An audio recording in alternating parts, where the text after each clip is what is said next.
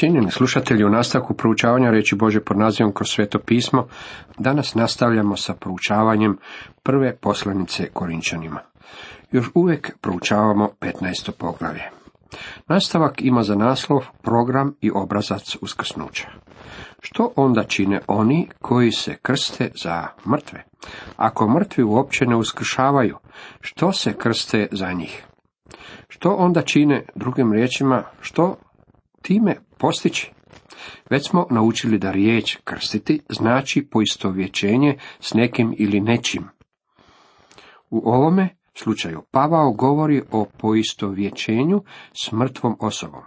On postavlja pitanje, što će postići oni koji se krste za mrtve ako mrtvi uopće ne uskršavaju? Zašto se onda oni poistovjećuju s mrtvima? Time se ne želi implicirati da su se korinski vjernici krstili za svoje mrtve rođake ili prijatelje. To znači da su se oni krstili ili poistovjećivali s Isusom Kristom, koji je umro za njih, a sada je uskrsnuo od mrtvih. Oni su bili mrtvi svijetu, ali su bili živi Kristu. Što se onda i mi svaki čas izlažemo pogiblima. Dan za danom umirem, tako mi slave vaše braćo, koju imam u Kristu Isusu, gospodinu našem. Pavao govori da ako Krist nije uskrsnuo od mrtvih, tada su oni luđaci što svoje živote izlažu pogibli. Međutim, s obzirom na činjenicu da je Krist uskrsnuo od mrtvih, vjernici se poistovjećuju s njim, kao što je to Pavao rekao vjernicima u Rimu. Ili, zar ne znate koji smo god kršteni u Krista Isusa, u smrt smo njegovu kršteni. Krštenjem smo dakle zajedno s njime ukopani u smrt, da kao što Krist slavom očevom bi ukršen od mrtvih i mi tako hodimo u novosti života. Mi smo pridruženi uskrslom i živom Kristu. Ako Krist nije uskrsnuo, onda Pavao kaže, ja sam luđak što se žrtvujem na način na koji sam to učinio ovdje. Moj život je ugrožen svakog časa. Stalno sam u smrtnim pogiblima. Ako sam se po ljudsku borio sa zvijerima u Efezu, kakva mi korist? Ako mrtvi ne uskršavaju, jedimo i pijemo, jer sutra nam je umreti. Pavao pita, zašto bih bio stavljen u lavlji kave zbog svoje vjere u Krista, ako Krist nije uskrsnuo od mrtvih? Ja sam poistovjećen, kršten sam u njegovu smrt. Poistovjećen sam s mrtvim čovjekom jer sam pridružen živome Kristu. Biti poistovjećen s Kristom u njegovoj smrti i uskrsnuću je uistinu veličanstvena činjenica. Nemojmo je ograničavati na kratku svečanost krštenja koja je beznačajna. Ako Krist nije uskrsnuo i ako mrtvi neće uskrsnuti, onda bismo jednako tako mogli usvojiti hedonističku filozofiju epikurejaca koji tvrde jedimo i pijemo, jer sutra umiremo. Ne varajte se, zli razgovori kvare dobre običaje. Otreznite se kako valja i ne griješite, jer neki, na sramotu vam kažem, ne znaju za Boga. Korinske vjernike zavarali su oni koji su dovodili u pitanje uskrsnuće. Slušali su one koji su imali mnogo toga za reći, međutim nisu imali nikakvu spoznaju o Bogu. Pavao je rekao da ako dobiju pogrešnu informaciju, tada će i postupiti pogrešno. On ih potiče da prestanu griješiti jer će biti uskrsnuća. Ali reći će netko, kako uskršavaju mrtvi? I s kakvim li će tijelom doći? Pavao će odgovoriti na dva pitanja. Kako i koje? Ljudi ne uspijevaju uvidjeti razliku između uskrsnuća tijela i nemoralnosti duše. Platon i Ciceron su govorili o nemoralnosti duše. Pavao govori o uskrsnuću tijela. Saduceji su negirali bilo kakvo uskrsnuće, bilo kakvu mogućnost života nakon smrti. Njima je odgovorio sam Krist. Zar niste čitali što vam reče Bog? Ja sam Bog Abrahamov, Bog Izakov i Bog Jakovljev. Nije on Bog mrtvih, nego živih. Pavao je odgovorio onima koji su njekali uskrsnuće tijela, uskrsnućem Krista, koji je uskrsnuo tijelom. Sljedeće pitanje je ovo. Kako tijelo koje umre može ponovno ustati i biti isto? Pavao nam govori da učimo iz prirode kako tijela nisu identična, ona su ista, međutim nisu identična. Bezumniće, što siješ ne oživljuje ako ne umre? Odgovor na prvo pitanje kako, Pavao drugim riječima kaže, kad biste barem imali toliko zdrave pameti da vidite, tada biste vidjeli da u sjemenu koje je posijano dolazi do raspadanja i nastavljanja Sjeme koje je posijano proizvešće sjeme koje je u svojoj osnovi isto kao i posijano sjeme. Međutim, samo sjeme je umrlo i raspalo se, tako da sjeme koje iz njega izraste nije ono isto sjeme koje je umrlo. Slično je onome prvome sjemenu, međutim to nije ono isto sjeme. U sjemenu koje je posađeno došlo je do raspadanja, a opet ono nastavlja živjeti. To je tajna, međutim to nije nešto nemoguće. Što je smrt? Smrt je odvojenje. To nije završetak duha ili osobnosti. To dvoje ne umire. Pravi vi nastavljate biti kod gospodina ako ste bili Bože dijete. Tijelo je ono koje se raspadne. Smrt je odvojenje tijela od osobe. Tijelo se raspada. Prah si bio i u prah ćeš se vratiti. Primjenjuje se samo na tijelo. Pavao sada odgovara na drugo pitanje. Koje tijelo biva uskrsnuto? I što siješ, ne siješ tijelo buduće, već golo zrno, pšenice, recimo, ili čega drugoga. Sijanje žita je dobra ilustracija. Krist je prvina, a mi ćemo doći na red kasnije. Mi čekamo uzdignuće crkve kad će Krist uzeti vjernike iz ovoga svijeta. Ako smo u trenutku uzdignuća crkve već mrtvi, bit ćemo uskrsnuti. Ako smo još uvijek živi u vrijeme uzdignuća crkve, bit ćemo podignuti i promijenjeni. Sjeme, vidite, sebi ne pruža novo tijelo. Ne pruža ga niti sijač, već to čini samo Bog. A Bog mu daje tijelo kako hoće i to svakom sjemenu svoje tijelo. Pavao se sada prebacuje na drugo područje. Sve ovo su tajne života. U stvari tajna života je mnogo veća od tajne smrti. Kad siješ sjeme žita, tada raste pšenica, a ne ječam ili kukurus. To maleno zrno koje izrasta u klas nalike onome koje ste posijali nije identično, međutim svakako je vrlo slično. Pavao se prebacuje s područja botanike na područje zoologije. Nije svako tijelo isto tijelo. Drugo je tijelo čovječe, drugo tijelo stoke, drugo tijelo ptiće, a drugo riblje.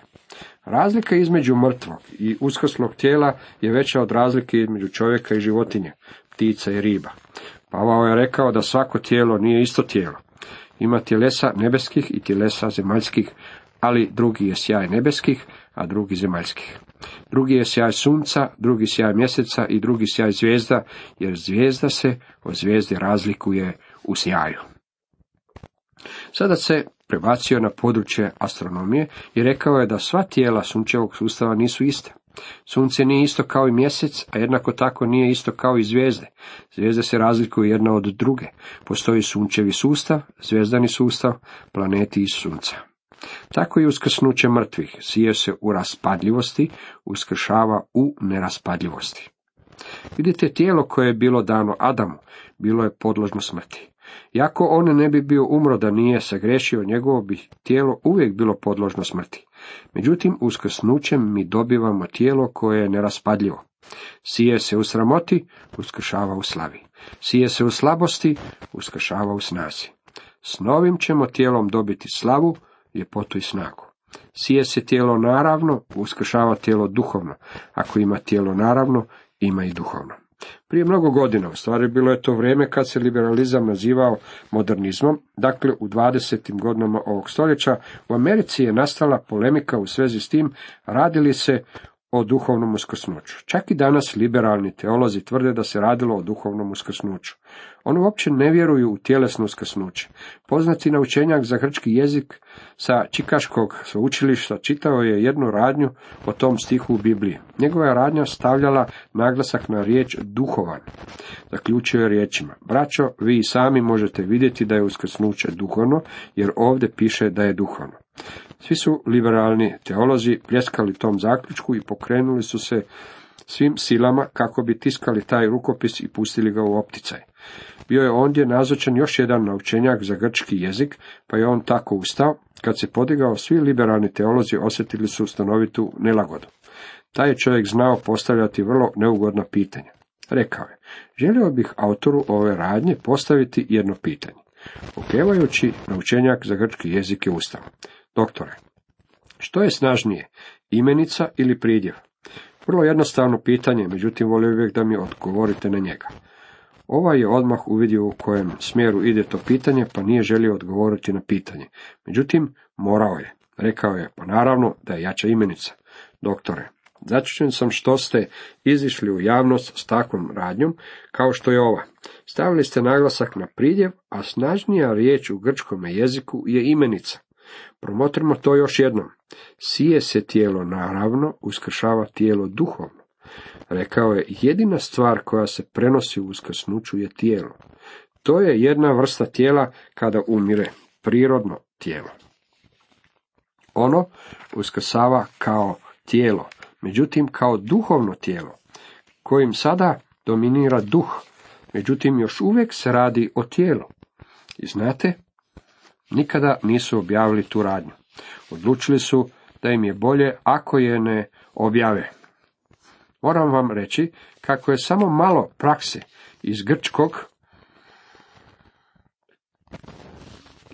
i grčke gramatike ovome velikom profesoru dalo odgovore na sva njegova pitanja i pobilo je sve njegove argumente koje je tada pokušavao predstaviti. Tako je i pisano. Prvi čovjek Adam postade živa duša, posljednji Adam duh životvorni. Vidite, prvi čovjek Adam bio je tjelesan. Psuhen i zosan na grčkome, to znači da je bio tjelesan i psihološki. Posljednji Adam, Krist je duhovan, pneuma na grčkome.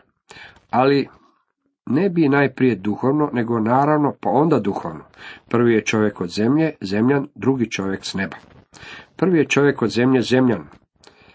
Šojikos, što znači glinen, od prašine ili smeća, ako vam je tako draže. Danas se jako mnogo govori o ekologiji. Tko je uopće uništio ovu zemlju? Čovjek. Sve je zbog toga što je čovjek tjelesan. Sve što čovjek odbaci je smeće. Čovjek je tako stvorenje. On puni kante za smeće. Međutim, drugi čovjek je gospodin s neba. Kakav je zemljani, takvi su i zemljani, a kakav je nebeski, takvi su i nebeski. I kao što smo nosili sliku zemljanoga, nosit ćemo i sliku nebeskoga. A ovo, braćo, tvrdim, tijelo i krv ne mogu baštiniti kraljevstva Božega i raspadljivost ne baštini neraspadljivosti. Mi smo svi zemljani, potječemo od Adama i tako je naše stanje. Međutim, mi smo također u Kristu. Pridruženi smo njemu i zbog toga imamo nadu, nadu uskrsnuća u vječnom tijelu koje će zauvijek biti s Kristom. Mi danas nosimo sliku tjelesnog, no radujemo se danu kad ćemo nositi sliku nebeskog. Tijelo i krv ne mogu baštiniti kraljevstvo nebesko. Naša stara tijela neće otići u nebo. Ja se u istinu radujem zbog toga. Ja bih volio zameniti svoje tijelo. Bog neće poslati ova tijela u nekakvu radionicu za popravke. Raspadljivost ne može baštiniti neraspadljivost. Ovo tijelo mora biti stavljeno u zemlju poput sjemena. Izići će kao novo tijelo, kao novi šator u kojem ćemo prebivati. Ono neće biti identično starome tijelu, a opet će biti poput starog tijela. Danas ima mnogo ateista koji zahtijevaju da se njihov pepeo prospe na najrazličitijim mjestima nakon što umru.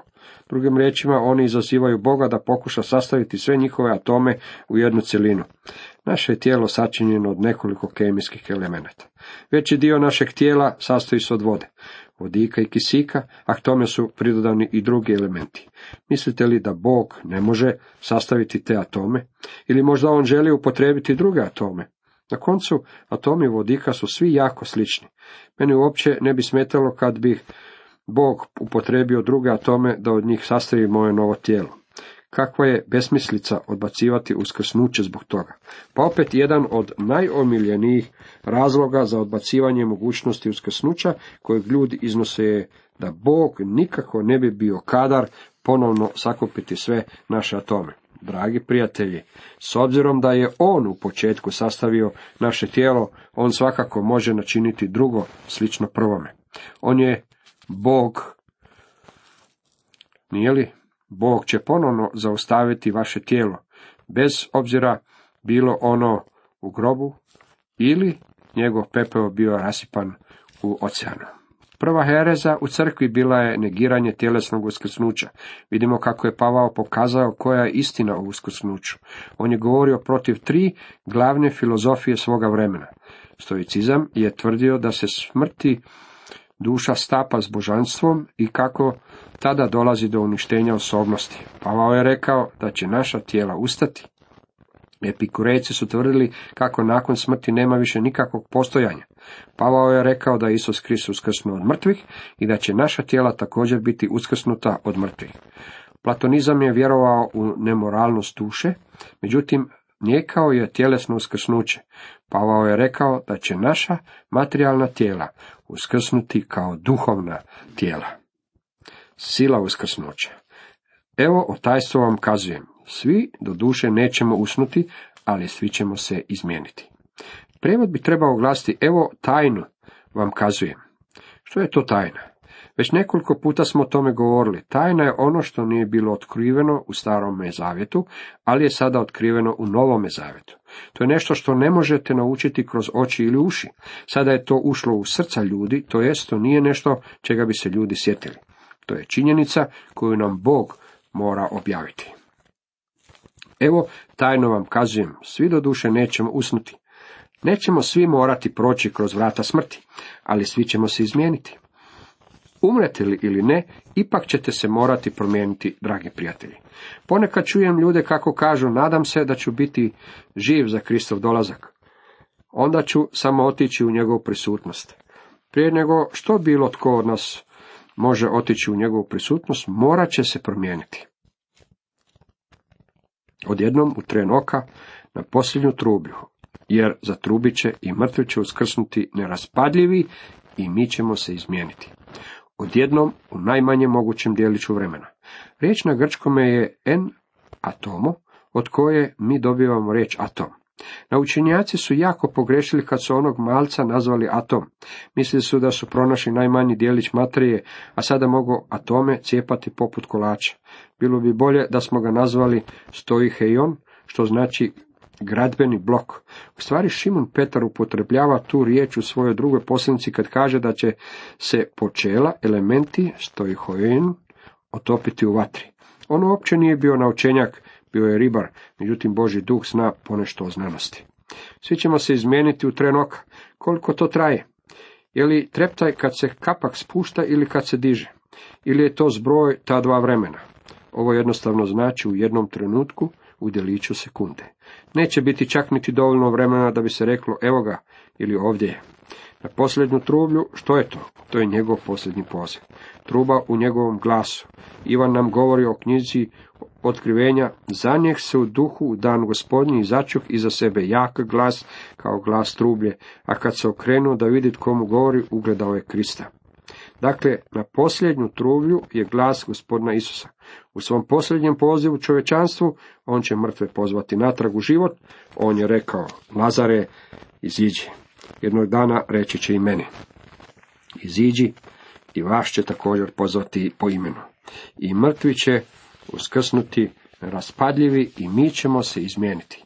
Jer ovo raspadljivo treba da se obuče u neraspadljivost i ovo smrtno da se obuče u besmrtnost. Zapazite riječ treba, to je snažan naglasak. U nebo ne možemo otići ovakvi kakvi smo sada. Ne možemo u nebo otići sa starim tijelima kako imamo sada. Ne bismo mogli vidjeti kako je u stvari tome gore, a ne bismo također niti mogli čuti glasbu. Naša su tijela dosta ograničena. Gotovo da smo gluhi i slijepi što se tiče neba. Čak i ovdje na zemlji postoji jako mali spektar svjetlosti koju možemo gledati i jako malo zvukova koje možemo čuti. Kad bismo otišli u nebo, u ovim starim tijelima propustili bismo barem polovicu onoga što se ondje dešava, a dragi prijatelji, kad ja odem gore, ne bih želio propustiti ništa. Stoga bit će mi potrebno novo tijelo, ovo raspadljivo tijelo mora biti u raspadljivosti i ovaj smrtnik mora se obući u besmrtnost. A kad se ovo raspadljivo obuče u neraspadljivost i ovo smrtno obuče u besmrtnost, tada će se obistiniti riječ napisana pobjeda iz kapi smrti. To je pobjeda uskrsnuća. Gdje je smrti pobjeda tvoja, gdje je smrti žalac tvoj. Žalac je smrti grijeh, snaga je grijeha zakon. A hvala Bogu koji nam daje pobjedu po gospodinu našem Isusu Kristu. Čuo sam jednog biblijskog učitelja kako govori da s obzirom da je Bog oduzeo žalac smrti, ona sad nalikuje pčeli kojoj je odstranjen žalac. Ja ne znam kojoj je pčeli odstranjen žalac. Ne mogu zaustavljati svaku pčelu i pitati je, čuj, imaš li ti žalac? Stoga bojim se svake pčele. Smrt je izgubila svoj žalac jer mi možemo gledati preko smrti. To su vrata koja nam otvaraju široke vidike vječnosti. Ono nas pošlja na put, ne kroz vrijeme, već kroz vječnost, međutim, meni se još ne dopada proći kroz ta vrata. O grobe, gdje je tvoja pobjeda? Izgleda nam kao da grob pobjeđuje. Mnogi ljudi su bili uspješni biznismeni, međutim smrt je na koncu izborila pobjedu nad njima. Mnogi političari su izabrani za visoke državne službe, čak i do predsjedničke funkcije, a onda umiru vršeći tu službu. Oni dođu do vrhunca, no tada smrt dođe po njih i izbori pobjedu nad njima. Smrt je strašno čudovište. Međutim, Krist je prošao tim putem. Kao što je korablja prošla rijekom Jordan i prešla na drugu stranu, tako je i Krist prošao vodama smrti za mene. On mi poručuje, ja sam tvoj pastir. Zapamti, ja ne samo da sam te vodio kroz ovaj život, već ću te voditi kroz duboke vode smrti i dovešću te u vječnost. Dakle, ja se bojim poput malog djeteta, međutim, s pouzdanjem ću svoju ruku staviti u njegovu koja je bila probodena čavljima i on će me prevesti na drugu stranu. O grobe, gdje je tvoja pobjeda? Žalast je smrt i grijeh. Grijeh je taj koji ima pravi žalac. Žalac grijeha je zakon. Zakon je zrcalo koje nam pokazuje našu grešnost. A hvala Bogu koji nam daje pobjedu po gospodinu našem Isusu Kristu. Kako? Zbog toga što smo jako mudri i pametni pa smo pobjednici. Ne, pobjeda koju imamo je po zasluzi gospodina Isusa Krista. Govoreći o svetima iz velike nevolje u knjizi Otkrivenja 12, čitamo da su pobjedili sotonu krvlju jaganca. To je jedini način na koji bilo tko od nas može pobjediti. Tako, braćo moja ljubljena, budite postojani, nepokolebljivi i obilujte svagda u dijelu gospodnjem, znajući da trud vaš nije neplodan u gospodinu. Mislim da ovaj stih seže sve do devetog stiha prvog poglavlja. Vjeran je Bog, o kako je vjeran koji vas pozva u zajedništvo Sina svojega Isa Krista, gospodina našega. Ja sam pozvan u zajedništvo Sina. Pavao nam je već rekao u ovoj posljednici da je sve naše. Rekao je da su Pavao, Apolon, Kefa, svijet, život, smrt, stvari sadašnje ili stvari koje tek trebaju biti sve naše, a mi smo Kristovi.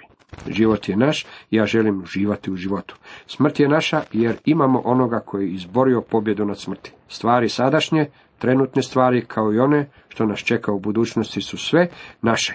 Mi smo više od pobjednika u onome koji nas ljubi u Isusu Kristu. Cijenjeni slušatelji, toliko za danas.